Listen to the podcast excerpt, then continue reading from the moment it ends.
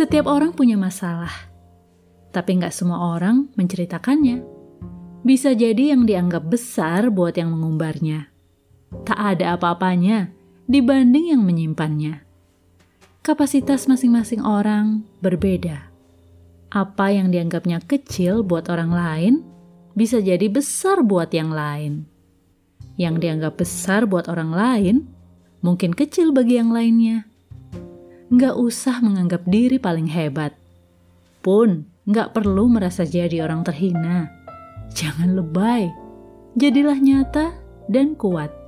Percayalah, masalah yang kita hadapi nggak akan melebihi kekuatan kita.